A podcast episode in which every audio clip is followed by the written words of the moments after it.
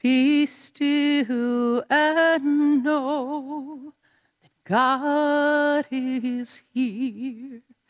Be still and know that God is here. Be still and know that God is here. In the name of the Creator, Redeemer, and Sustainer. Amen. Please be seated.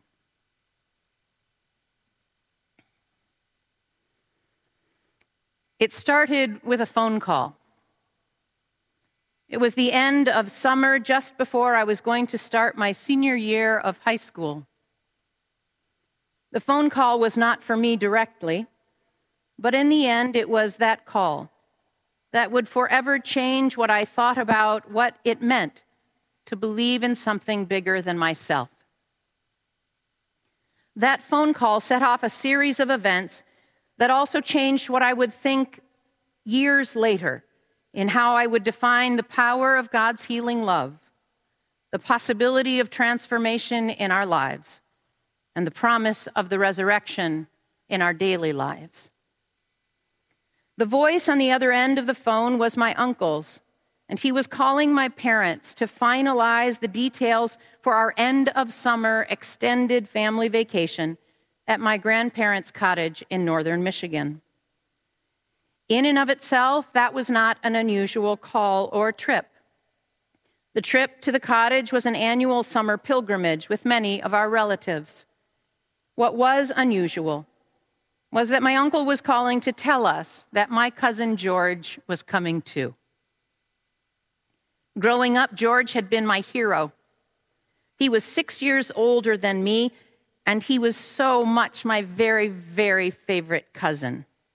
He was a musician, an artist, a photographer, a competitive swimmer and diver, and he had a ponytail. He taught me a lot about playing the guitar. He built his very own banjo. He sang beautifully, my version of a superhero. He was wildly eclectic, didn't seem to care so much what adults thought of him. He was incredibly independent, and I thought he was wonderful. But on that day, during that phone call, the thought of seeing my favorite cousin made me nervous. I hadn't seen him for almost three years. Days after he had turned 21, George had been in a near fatal motorcycle accident that had left him in a coma.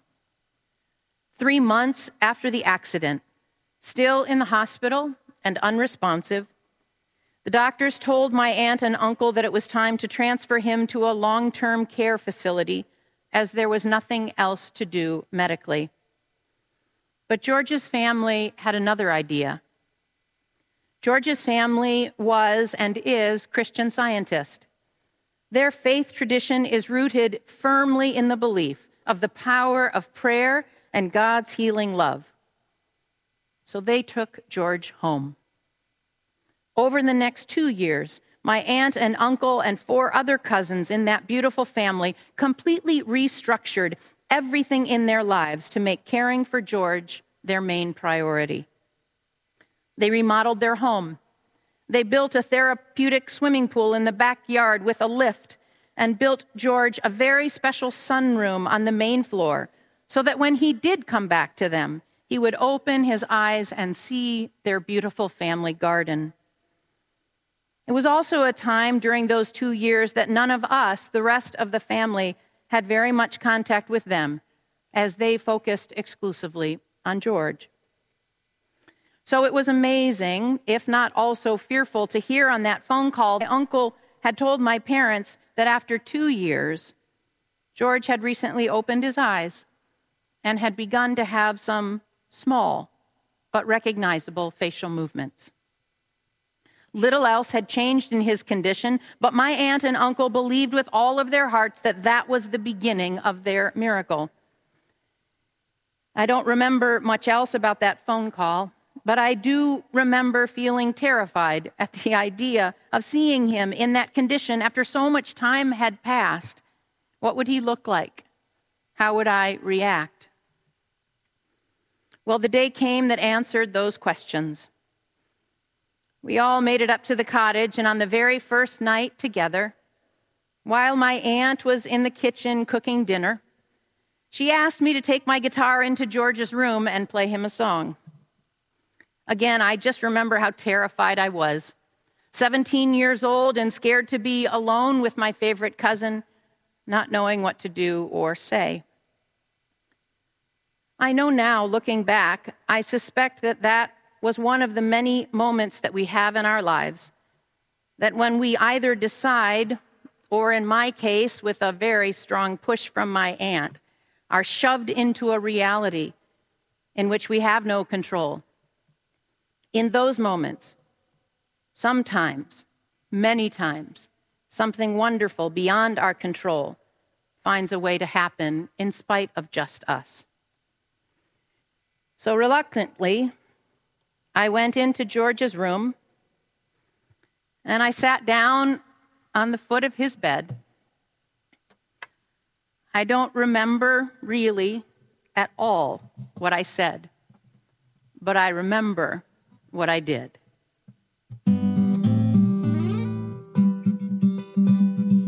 Blackbird sitting in the dead of night. Take these broken wings and learn to fly all your life. You're only waiting for this moment to arise.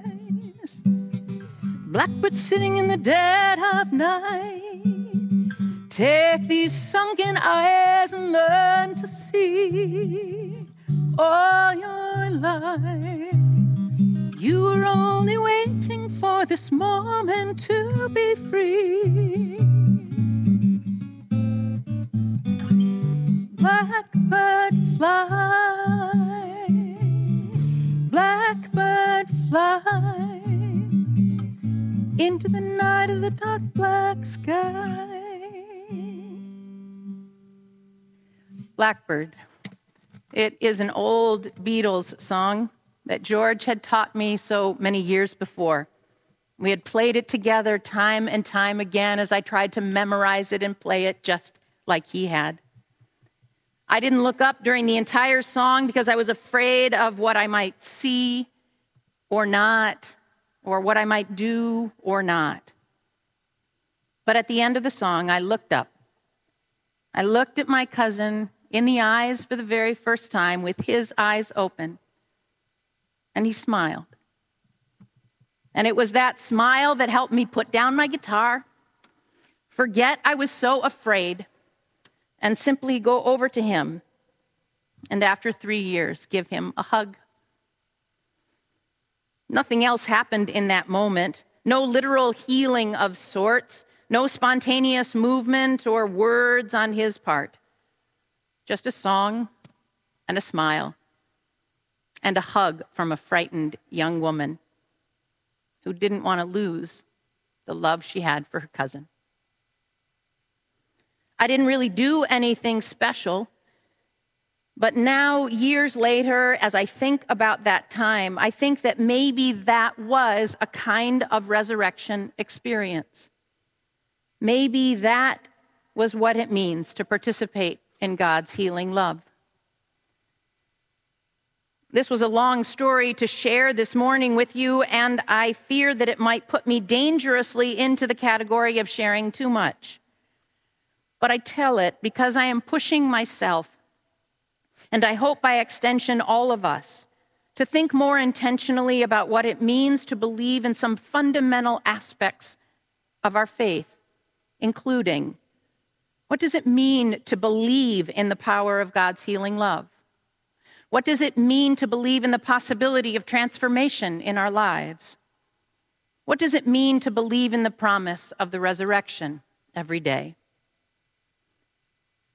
As the impact of the coronavirus increases day by day, now touching our communities directly, some of our friends and some of our family members, it seems disingenuous to preach a word that does not face squarely into the encroaching pain and devastation in many of our lives.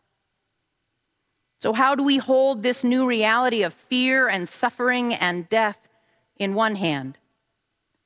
And in the other, hold the story of Lazarus alongside our own as signs of healing and hope. Many days I fail to find that balance. But sometimes, through scripture or our liturgy or poetry or song or our lived stories and deeply connected lives, there are moments of grace when hope and love and compassion and kindness seem to be the gifts we need and find along the way. As we move closer to Easter and the story of Jesus' resurrection, our stories of resurrection need voice and light, and in the telling have power to shape us deeply. I believe that each time we share a story with another, the promise of the resurrection is given new life and meaning.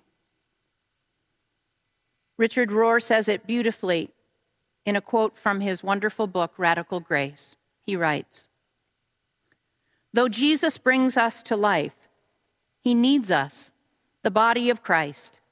He needs the community to unbind Lazarus. We now share in the power of resurrection. The eternal Christ says to the eternal church, Unbind the suffering and let the world go free. That is the meaning of church. It is our call, it is our burden, it is our task in human history. The risen Christ invites us on his path of liberation. Jesus says to Martha today, I am resurrection and the life. And then a few chapters later, he says, And this is eternal life, that they may know you, the only true God, and Jesus Christ, whom you have sent. The raising of Lazarus is not proof, but promise, not evidence, but experience. Resurrection is not something we have to believe, not something conveniently confessed, not something that can be fully comprehended, and I am wary of anyone who tells me otherwise. No, resurrection can only be experienced. Because when we experience moments of resurrection, we start to feel resurrected. If we haven't experienced what it feels like to be resurrected, it is awfully hard to believe it could be true. To believe in the resurrection comes nowhere close to what it means to simply experience resurrection. So once we think we get it, we don't. Once we think we have it all figured out, we don't. Once we are sure of the meaning of the words we proclaim when we say Christ is risen, that is the time I think we should stop, full stop, and ask, Really? Christ is risen? What makes us so sure? What convinces and convicts us when we say words like that in our creeds? Are you surprised to hear this from your priest? Truth be told, it has taken me years of life and ministry and the context of this beautiful community at Trinity to give me voice and courage to speak these words. You see, I don't think that faith and hope and trust in the power of resurrection requires us to have it all figured out. What it does seem to require is our conviction as poet Mary Oliver says so beautifully, reminding us to pay attention, be astonished, and go tell about it. Then, while we get busy paying attention, God, love, Lord, Elohim, Yahweh, El Shaddai, Advocate, Bread of Life, Omega, Rock, Word, the Truth, the Way, whatever name you want to call the eternal source of love and light in the world, then that source gets busy and does all the heavy lifting. And then we will start noticing miracles happening all around us all the time. This is the heart of the story of Lazarus. Resurrection is not a confession. Resurrection is not a theory. Resurrection is not some sort of ambiguous promise. No, resurrection is real. Resurrection is relationship with the source of eternal love. and resurrection is now. What Jesus does for Lazarus in our gospel story this morning gives me comfort and hope and joy and reassurance. It suggests to me that there is a power loose in the universe that is stronger than death, stronger even than our own fear of death. Our own stories are full of that power. And those stories in our lives are waiting to be remembered and then told and then heard. And it is that power that can call us out of our own stinking tombs into the fullness and sweet mystery of life. My prayer for us this week, as we move forward into more of an unknown landscape, is that we cling tightly to each other and the sacred stories of our lives woven into the meta narrative of our faith. We must trust that God's breath can and will still bring these stories to life and open our graves to release fear and hopelessness, apathy and denial, ambivalence and insecurity, and in their place offer new life and generosity and grace.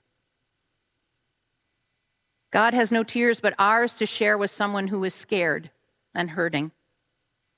God has no voice but ours to sing a lullaby or offer a word of comfort or hope to someone who is hurting. God has no hands but ours to do the things we can do from, for one another while we are separated. Surely the presence of the Lord is indeed in this place and in all of our lives every day. Even on the days when we wake up and find ourselves in the valley of the shadow of death. So this week, go find a way to tell someone a resurrection story from your own life. Trust me, we need to hear your story, and we will pay attention. We will be astonished, and then we will go tell about it. For that is the work of discipleship in these coming days. Pay attention, my beloved friends, for you just might witness the power of the Holy Spirit as she unbinds God's love and sets it free for all the world to see. May it be so.